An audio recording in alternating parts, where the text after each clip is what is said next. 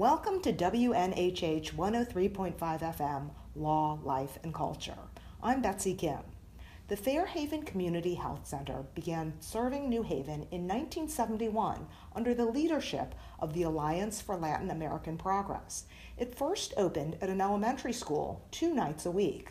Doctors, nurses, and volunteer students provided services for minor ailments, immunizations, and family planning. That year, there were 500 patient visits and a budget of $5,000 from the Community Foundation of New Haven.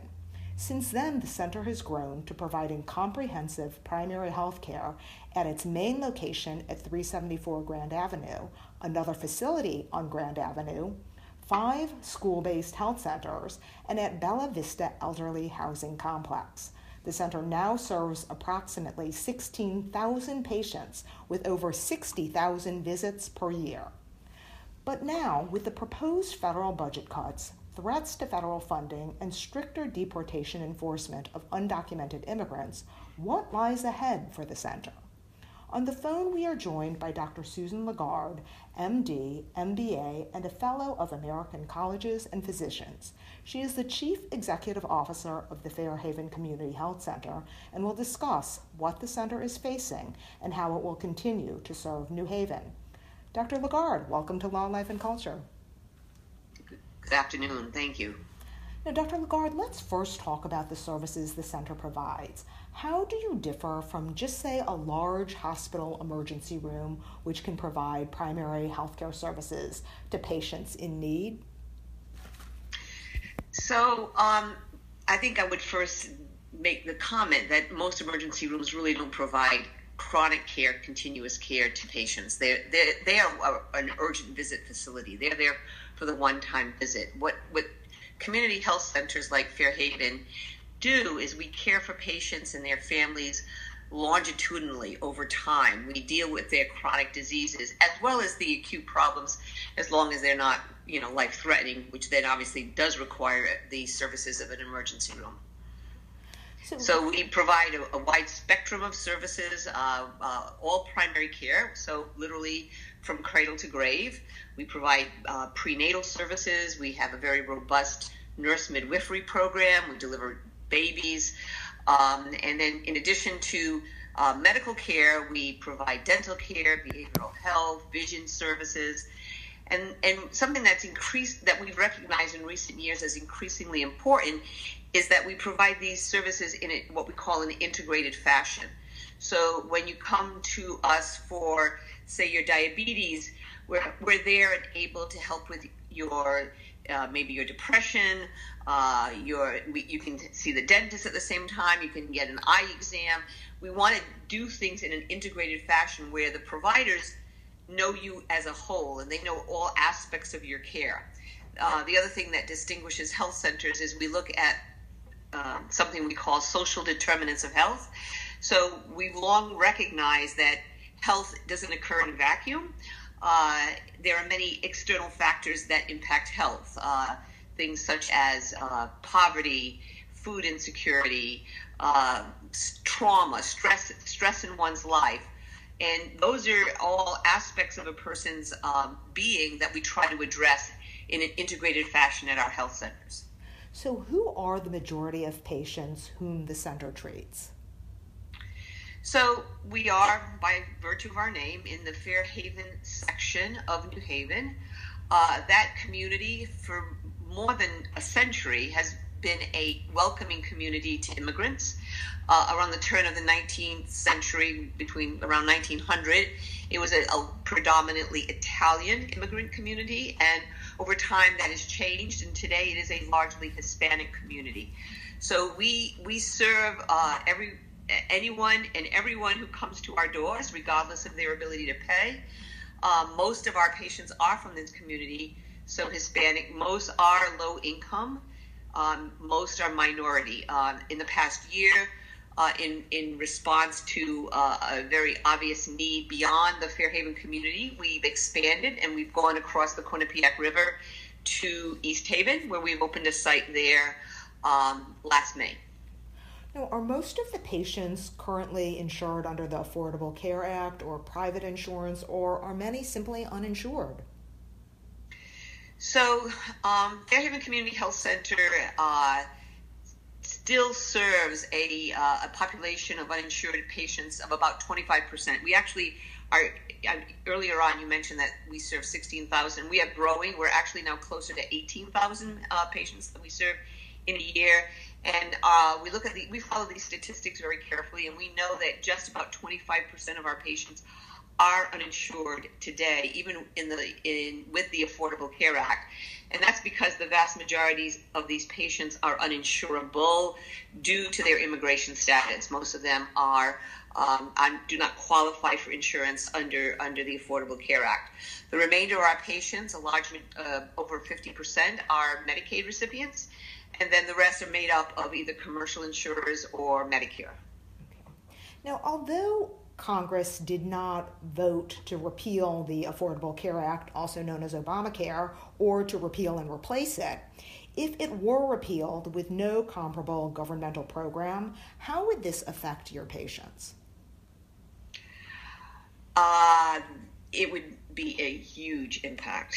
Uh, and obviously, the devil's in the details. I mean, if I, I don't, even when I'm, I'm, I'm, uh, most pessimistic. I, I, certainly don't think it's going to be fully repealed with nothing to replace it. But the uh, the discussions that we hear coming out of Washington about various changes to what Medicaid will look like uh, are of great concern to us. Um, uh, right now, the reason we can care for such a large percentage of uninsured, and I, and I should point out that there are 16 federally qualified health centers in the state of Connecticut, and we have the largest percentage of uninsured patients. It's it's again be, because of who we are and where we are, and we have to rely on the, the 75% of our patients who do have insurance, and again, the majority of those are Medicaid patients. We have to rely on those to allow us to continue all of our programs for all all of our patients. So if Medicaid shrinks, which in every form that has been discussed to date, uh, in the uh, the the changes that are, are proposed to come out of Washington, that will very significantly impact our patients. To what degree, obviously, remains to be seen based on um, uh, the final details. But uh, there, make no, no, make no mistake, we will have more uninsured patients. Uh, if you recall, a few weeks ago, when this was really a, a hot topic in the news, uh, the um, Congressional Budget Office uh, announced that under the the then proposal that 24 million Americans would lose coverage. Um, that will obviously affect all of Connecticut because the state of Connecticut availed itself of, of most of what the Affordable Care Act has to offer, and that would all go away. So there is absolutely no question that the number of insured would increase, uninsured would increase in this state as well, and would increase for us, and that would be a very um, concerning event to be sure. Now, I'm sure you've heard of disgruntled voices, perhaps from people unhappy with their own insurance or unhappily working at jobs, often to cover the insurance of their own families. And as the presidential election perhaps has shown, some people may not support uh, providing affordable health care to other people. They may see this as unfairly taking from their hard earned income through higher taxes to pay for someone else's responsibilities What's your response to that sentiment? So, you know, I will res- I respect everyone's uh, ability to have an opinion for themselves. So, I'm speaking for myself personally. I feel ex- very, very strongly that that healthcare is is is a right. Uh, that uh, it defines who we are as a nation. Uh, if we are um, uh, willing to turn a blind eye to those amongst us who are less fortunate, who are more vulnerable. Um, uh, the patients I serve are great human beings. They are hard workers. They care for their family and their children just like you and I do.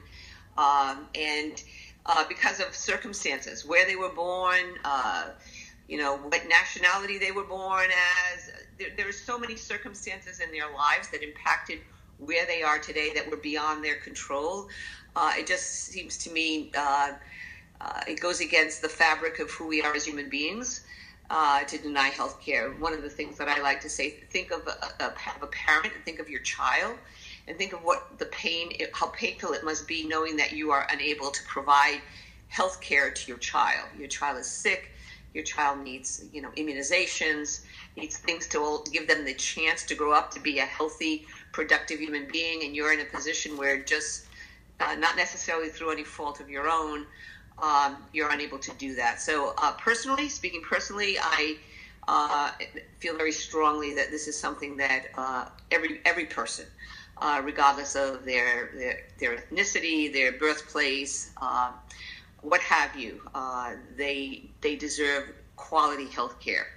Okay, speaking in practical terms, how does the Fair Haven Community Health Center benefit those in New Haven who do not receive medical care from the center. For example, with public health and safety concerns or long term costs for the community or importance of the vitality of a diverse community. Can you address the people who perhaps don't come to the center, how they benefit from so, it? So let me say first and foremost, we are an economic engine. So in the Fairhaven community, we are the second largest employer, uh, second only to the Mary Wade nursing home facilities. Uh, we, we employ currently uh, over 215 staff members. Uh, I'm very proud of the fact that uh, approximately a third of our staff live in 06513, which is the community in which we predominantly serve. Um, and similarly, over half of our staff are Hispanic, so they they come from the again. In, maybe they may not reside immediately in our neighborhood, but they are part of the fabric that makes up the the bulk of the patients that, who who we are honored to uh, take care of. So certainly, as an economic engine, there's no question that we are a, a key player. Um, we also are, are, I believe, very good uh, citizens for the city of New Haven. Uh, we um, participate. We, you know, collaboration is critical in, in so many aspects of what we do. We collaborate with other agencies. We collaborate with the City of New Haven. We collaborate with Yale New Haven Hospital on so many different initiatives. You know, just this evening, for instance, um, uh, at our at our center, in collaboration with the uh, Quinnipiac Law School, we are we hosted a Know Your Rights uh, forum for uh, residents of our community. So we are working with Quinnipiac law students who are eager to help uh, our patient population uh, know what their rights are, not only with respect to immigration law, which is obviously a hot topic these days, but also with all other aspects of law, whether it's domestic violence, workplace safety, etc., that they may otherwise not have um, ready access to, to, to legal advice. So we are we partner in so many ways with so many different uh, community agencies that are impact uh, even beyond the traditional healthcare uh, arena. I think goes pretty far and wide. Yeah, and I was also um, asking and wondering about for public health reasons if you have sick people, it's good to get diseases or other um, illnesses under control to keep it from spreading to a greater population. Is that also, do you think, a big benefit of your health center? Oh, well, of course. I think that would be true of, of pretty much any health facility. So we're, uh, you know, a key thing that we do, do with children is, and to a lesser extent, but also with adults, our immunizations. Uh, our, we have a, um, you know, our director of infection control is always is is in close contact with the uh, public health department of the city of New Haven, and just recently we made similar connections with the East East Shore Health District, which is the counterpart for the towns of Branford, East Haven, and North Haven, uh, North Branford. And uh, so we're always on the lookout. So, for instance, in, you know, reporting uh, reportable diseases, communicable diseases, making sure that we care for them properly, that if identified or suspected, you know, they're transported and cared for in the safest possible way. Uh, we do drills for, you know, emergency preparedness, for disaster drills, whether they're weather disasters, uh, um, you know, even we even you know prepare for terrorists. I mean, there are all kinds of um, uh, preparedness actions that we undertake. How would your center be affected if Obamacare were repealed and it became up to the private sector to provide insurance with patients having the responsibility of obtaining their own insurance through the open marketplace? So let me be clear. I, I don't. Th- I really don't think for a second that Obamacare, or I, I, tend to prefer to call it the Affordable Care Act, will be repealed and not replaced. I, I, I do not see that happening. Uh, that's not to say I don't think there will be some very, as I mentioned earlier, shrinking of particularly Medicaid. Don't forget, with the, the Affordable Care Act, there was something called the Medicaid expansion, which was that currently the cutoff for uh, uh, income eligibility for Medicaid uh, is up to 138% of the federal poverty limit. Uh, that went from 100% to 138% under the Medicaid expansion. A large number of people qualified for Medicaid because of that. That would go away. The numbers of uninsured would increase.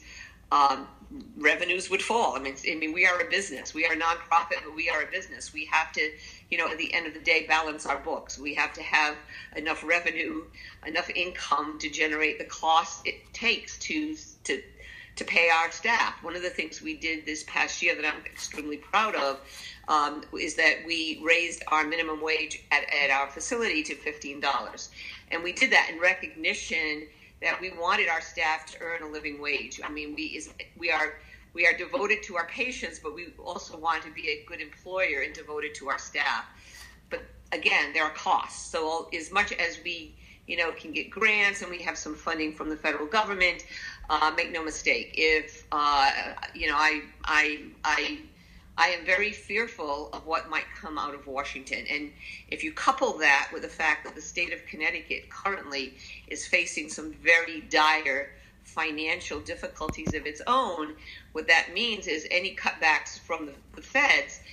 It's not. I'm not terribly optimistic that the state is going to be able to come and pick up the slack. So well, I think the whatever happens in Washington is going to come unfiltered and impact our health centers uh, directly. If that occurred with the shrinking of Medicaid, for example, would there be outreach um, for help or assistance from the greater New Haven community that the center would plan to undertake? So I, you know, we have always uh, uh, benefited and, and, and, and appreciated a lot of support from the community, both in spirit, uh, in dollars, but it, it takes a lot of money to run a health center that cares for 18,000 uh, people a year and in, in, in, all aspects of their care. Uh, so I, you know, I, you know, in my wildest dreams, I don't think uh, the kind of deficits that we're anticipating might come from Washington. Uh, I don't think I, don't see how it could be made up. I, I really don't. I mean, I, I think, you know, I suspect there'll be some outpouring of help. I do suspect the state will respond in some way. Uh, but uh, it, it, it, could be a, um, it could have a very significant impact, and not just on Fairhaven Community Health Center. I just want to point out again, we're one of 16 health centers throughout the state. Collectively, we care for uh, about 350,000 uh, uh, residents of the state of Connecticut. Um, and this would impact every single health center uh, in this country, as certainly in the state. Now, I've lived in other communities where hospitals and healthcare centers ended up closing, and that jeopardized the well being of other neighboring hospitals by adding to their roster uninsured and other patients, throwing the economic balance of healthcare for a larger population out of balance. Would that be a risk or happen, noting your center's role and services in the community? So I think the current difficult financial times, again, both what might come out of Washington and what already exists in Connecticut, is a challenge to all healthcare delivery systems in the state. Um, I, I, don't know what's going to happen. I mean, we're already seeing within the hospital industry consolidation, where smaller hospitals are being are you know joining larger health systems. Um, you know uh, that we might see that amongst community health centers. Uh, certainly, historically, community health centers across the country have closed. They have uh, not in recent years, but in, in since community health centers came to be, which was about 52 years ago, there have been health centers in the state of Connecticut that have closed. So, uh, you know, while it's it's um, not something I I like to think about very much. Um, you know, I think so much is the devil is so much in the details. Sure, we, we, we, really don't know what's going to come out of Washington. For our uh, listeners, and uh, I, you know, I'm, I'm, I'm really hoping that uh, what we're hearing on, you know, national news, that community, you know, individuals in this country really, really like you know their insurance and okay. their coverage through the Affordable Care Act. Certainly, and uh, that that message is getting through to their legislators, and that in in fact um, the best solution would be to fix the Affordable Care Act. You know, the the problem with it has to do with you know competitions in certain local areas and um, uh, the ability to um, uh, have competition in the market. Certainly. Now, for our so, listeners, um, may I just um, put in this announcement? For our listeners, this is WNHH 103.5 FM, Law, Life, and Culture, with Dr. Suzanne Lagarde, the Chief Executive Officer of the Fairhaven Community Health Center. Now, I know with the center's historic roots, it con- its concerns extend beyond Latino and immigrants' health care, as in March you participated in a panel at Planned Parenthood of Southern Connecticut to protect women's health care. I believe this was shortly after the bill to repair, repeal rather Obamacare or the Affordable Care Act was announced. Can you tell me a little bit about that meeting? So that was actually a, a, a, press conference that was sponsored by Congresswoman Rosa DeLauro, and it was to highlight the uh, concerns that was, you know, the rhetoric coming out of Washington about defunding Planned Parenthood, and also about what would happen if the uh, uh, pro- proposal then on the on the table in, in the House uh, actually was passed. As we know that, that so far that has not passed. So let me just say up front that Fairhaven Community Health Center and Planned Parenthood uh, here in New Haven have partnered together literally from the very beginning of our existence to provide uh, uh, high quality family planning services to all, again, all who come to our doors, primarily low income women. So we have partnered with Planned Parenthood. They are our colleague, they are one of our many uh, collaborators, and should uh, should Congress defund Planned Parenthood, it will impact us as well. But we remain committed to the relationship with our colleagues there. Uh, we share a very similar mission of wanting to provide high quality, uh, affordable care to all women uh, in the greater New Haven area. Now, subsequent to this press conference in mid April, President Trump signed an executive order to cut federal funding to healthcare centers which provide abortions, including Planned Parenthood. This nullified an order President Obama issued that would have prevented state and local governments from withholding federal funds for qualified healthcare providers if they provided abortion services. How does this latest executive order affect the center? So, because we are in Connecticut, I don't think it's going to have an impact. So what that what that piece of legislation did, uh, what President Obama did was he protected uh, uh, organizations like Planned Parenthood that do perform abortions by stating that a state receiving federal funds and then passing those federal funds on to agencies could not discriminate on which sites receive the funds based on whether or not they performed abortions. And that it was that that uh, President Trump removed. Um, so now that decision is in the hands of the governors of each state. We, we are fortunate in that we're in a state uh, led by a governor who uh, shares certainly my values when it comes to issues of funding or, or not defunding Planned Parenthood. So I don't anticipate that, at least under the Malloy administration, that we will see that enacted, but it certainly will impact uh, other states in the country where the um, governorship is not as friendly to, to this to this cause. But if the Congress chose truly to defund Planned Parenthood, that would be taking it out of the hands of the governors, and it would be a federal decision, and that and that would have some some very real consequences. What is your response to individuals who say, I'm pro life and I agree with President Trump and Vice President Pence? I don't want public funding going to support facilities that provide abortions. I would say I, I absolutely respect your your right to have that opinion. Um, you know, obviously, I don't share that opinion.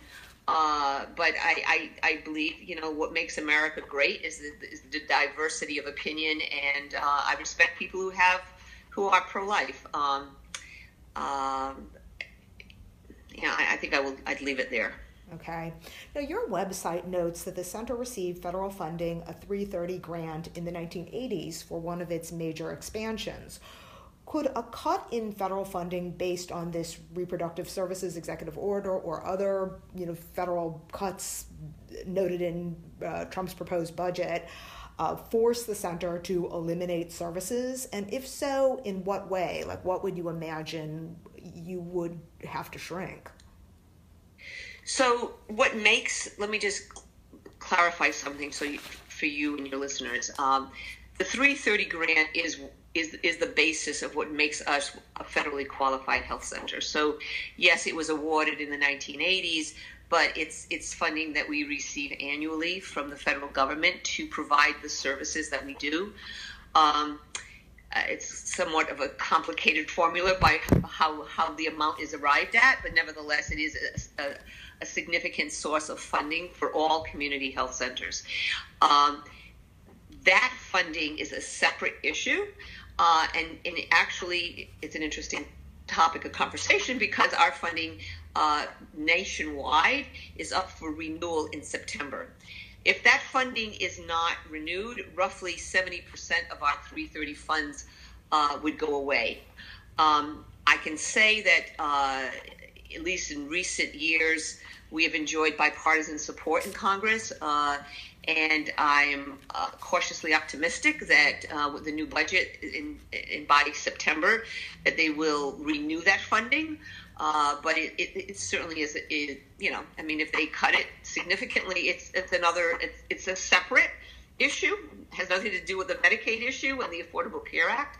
But if that funding were, were significantly cut, that would be a similar blow to our ability to do what we do today. In another hot button issue, Trump has made arrests and deportation of undocumented immigrants a priority of his administration. On April 17th, CNN reported from January 20th to March 19th of this year, there were 21,363 arrests of undocumented immigrants, including 5,441 non criminals. Have such actions affected the center and its patients? And if so, in what way? So, the anxiety in our community is palpable.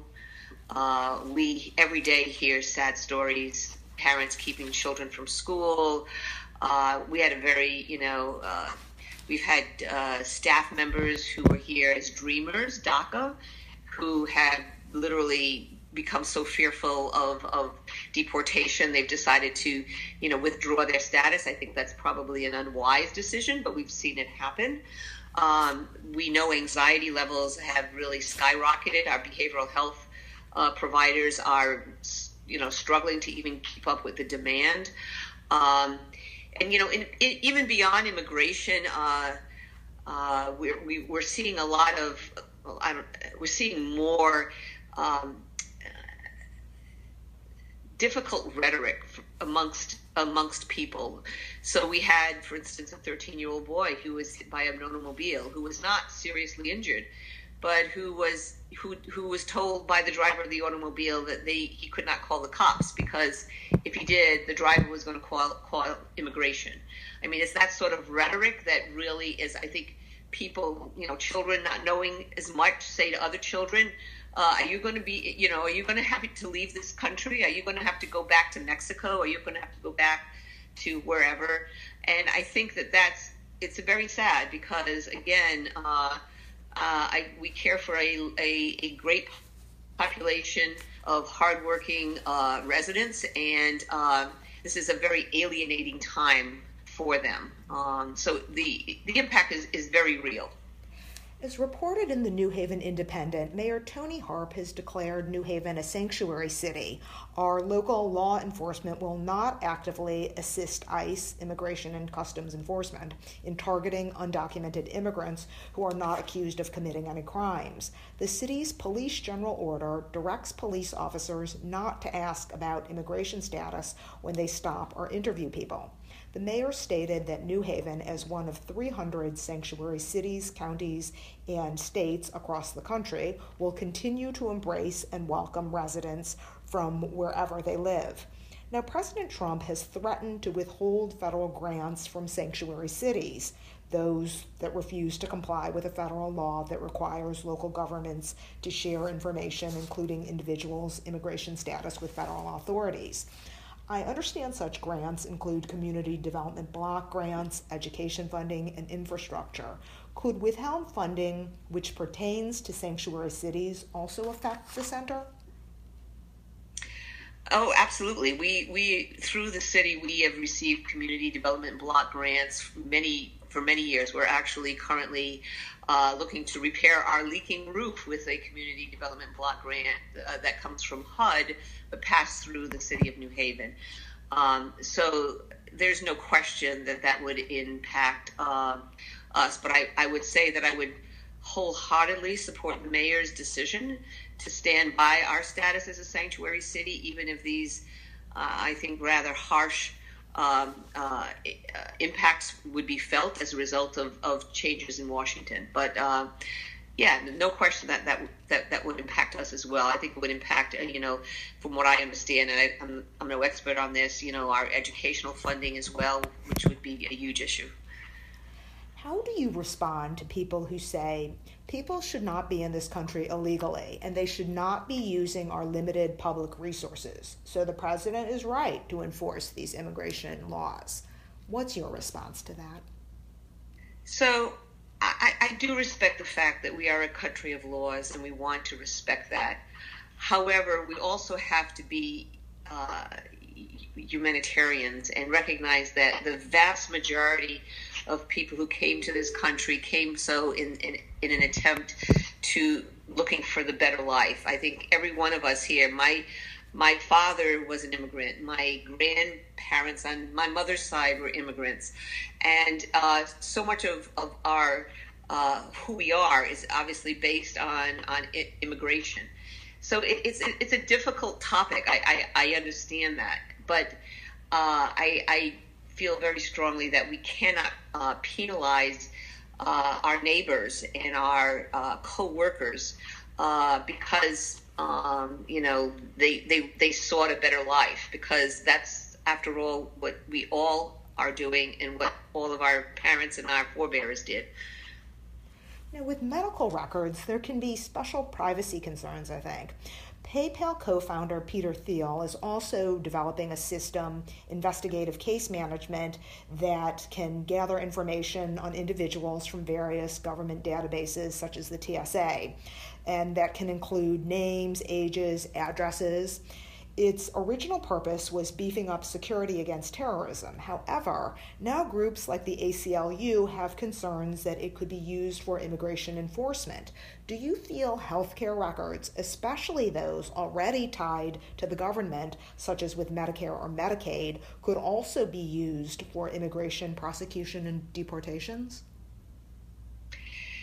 So, um, you know, I don't know that I'm the most expert person to address those issues. I can say that there are fairly strict privacy laws already in place called HIPAA uh, that preclude sharing of health records unless, you know, warrants or there's suspicion of criminal activity. Uh, I would hope that they that those would prevail in, in, in future rulings, but beyond that, I, I, don't know what else to say. I think I think health records should remain private, and um, and I do think that we have fairly good uh, rules in place, at least today, that that people should feel that their records are uh, are are, feel, are quite safe. Okay. Okay. Finally, if listeners recall just one point from our conversation, what would be the one message you hope they take to heart and remember or consider days, weeks, or even years from now? Well, I mean, um, you know, places like Fairhaven Community Health Center exist because there is a human need, because there's human suffering. And I can tell you um, that it's uh, a very rich experience to be able to not only help people to wellness and help people feel better, but it's there's a richness in the experience of just getting to know uh, these people, know their families, know their lives, and be a part of them, and be honored uh, to be able to take care of them. So, I guess my message would be if, if uh, that you know we're all human beings, we're all on this earth for a very limited period of time, and um, the more we can work with each other to help each other make each other's life that much better uh, we all benefit. And, and that's certainly what we try to do every day at Fairhaven. Um, and what we will continue to try to do to the best of our ability, no matter what comes out of Washington, uh, because that's who we are. We've been there now for over 46 years, and um, uh, we hope to be there for another 46 years. Well, thank you very much, Dr. Suzanne Lagarde, the CEO of Fairhaven Community Health Center. We enjoyed your speaking with us today. And to our listeners, thank you for joining us on Law, Life, and Culture. I'm Betsy Kim.